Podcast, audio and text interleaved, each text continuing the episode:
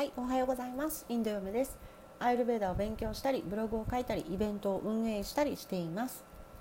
とうとうあまり受け入れたくない事実ではありますがインドの総感染者数というのが、まあ、出てるわけなんですけれどもこれが中国を抜いてしまったという報道がありました、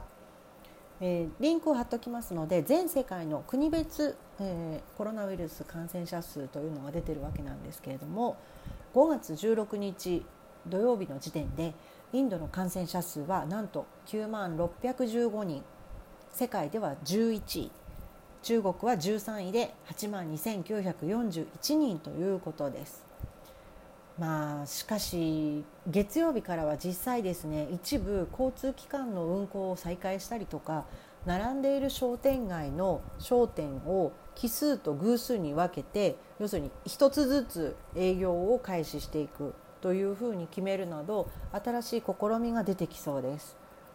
ただし今感染者数の増加が非常に今増えているインドではありますのでこれから少し注意が必要だとは思っています。はい。さて今日の質問に行ってみましょう。インドでアイルベーダに出会ったとのことですがどうやって出会ったんですか？というご質問をいただきましたので、え、回答しました。これですね回答は、えー、少し前にさせていただいてるんですけれども実際ちょっとお話がありましたので、えー、よかったら聞いてください。回答はまずはこちら。インドに来たのは IT マッチングのビジネスを立ち上げるためでした。その時手伝ってもらったパートナーの女性にインド嫁さん、まあ、私のことなんですけどもアイルベーダって知ってます？と聞かれ実は日本からアイルベーダを勉強したい人が来るのでそのアテンドをするために協力してほしいという、えー、お願いをいただいたものでした。これは今から13年前のことです。ということですね。あの実は私がアイルベーダーを知ったのは本当に軍勢だったんですね。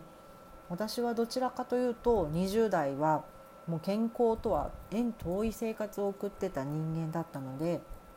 今日はその辺の話をしたいと思います偶然にも出会ったアイルベーダでどうして惹かれていったのかどうして私はずっとそれを勉強した後も継続してアイルベーダを勉強することができたのかこれが一つの理由にあるんですけれども当時英語もままならない私はドクターの話を聞いたんですね。でこのアテンドをするというお仕事をお手伝いしてたわけなんですけれどもドクターの話を聞いててもあまり理解はできませんでした。でこの時にコースの下見をしようということでお客様が日本から来る前に実際にアイルベダドクターに会って要するにアイルベダコースを受けてみようということになったんですね。でこのドクターが実は今一緒にお仕事をしていますプネのマノジドクターというアイルベーダの大学の教授をしているドクターです。唯一この英語がわからない当時ですね英語がわからない状態だったんですけども唯一分かったことというのがバランスを取るのが大事ということと体と心はつながっているということそして人はみんな違うということこれだけはアイルベーダが分からなくても英語が分からなくても私の中に心の中に残った3つのことだったんですね。で昔から、まあ、ちょっと変わってるよねとか学生の頃からよく言われていまして中学時代の時には大勢でこう一緒に行動したりするじゃないですか。でやっぱりグループみたいなのができて女子グループ男子グループみたいなのがあったりとかして、まあ、青森の田舎でねあの学生生活を過ごしていましたのでそういった時代だったんですけども大勢で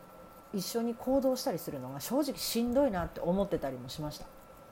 でもそれを言い出せない自分もいましたしこう孤立するっていうことにすごく嫌だなっていう気持ちを持っていたりとか相手に合わせたりすることが多くて自分の意見もちゃんと言えないような、まあ、そんな中途半端な感じの学生だったんですね。いつも自分と誰かを比べてはこれが劣ってるとかこれが勝っているとかそんな感じで考えていたことが多かったように思います。それは今思うと誰かに認められたいとか必要としてほしいという欲求だったのかもしれません。自分が一番になるにはとかっていうことを常にこう考えてたりでもそれはだんだんだんだん自分に無理をしていることだなっていうことも気づいていきました。かといって他の方法でじゃあどうすればいいかっていうことがわからないままずっと生活をしてたような気がします。社会人になって20代中盤ぐらい25歳ぐらいですかね。社会的地位とか収入で自分を表現しようとか思ったこともありました。でもそういったものが手に入っても全くもって私の満足度は上がらずでも一度もこれでいいなんて思ったことがなかったわけなんですね。どんなに頑張っても上には上がいるそういうふうに思いながらどうしたら私のこの気持ちは満たされるんだろうっていうようなことを思ってたような気がします。ただ初めてアイルベーダに会ってそのドクターの話を聞いた時にこういう今までの誰かと比較をするとか誰かと比べるような考え方というのがこのアイルベーダを通してその考え方自体を変えることができたんだと思います。人と比べる必要がないんだと思えるようになった時に私は本当にすごく楽になりました。体質も心もあなたと私は違う。そして自分の幸せになるバランス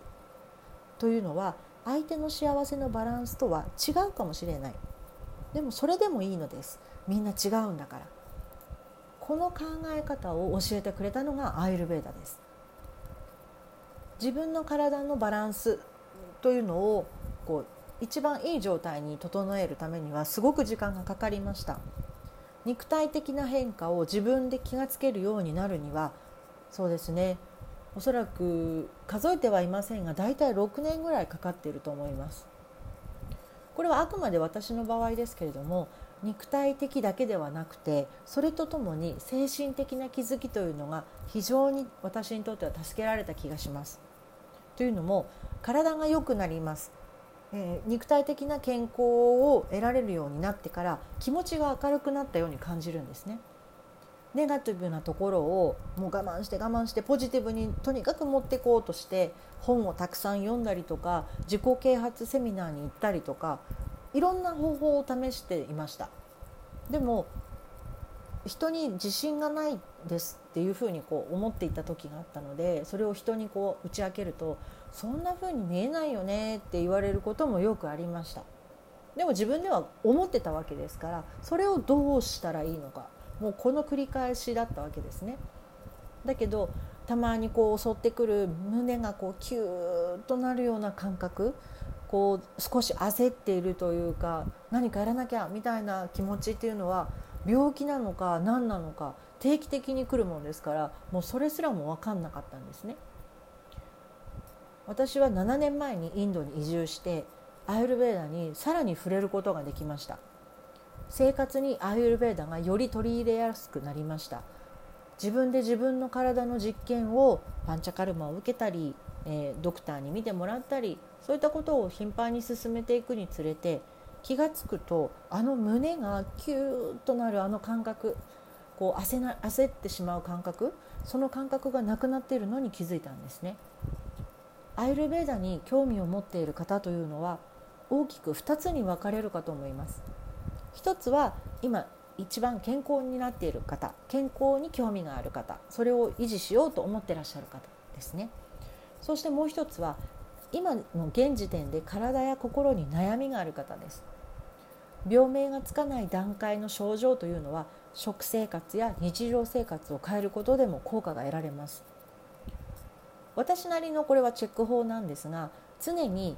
自分に対して今私はハッピーかなとくようにしています。体に痛いところはないか何か不安はないか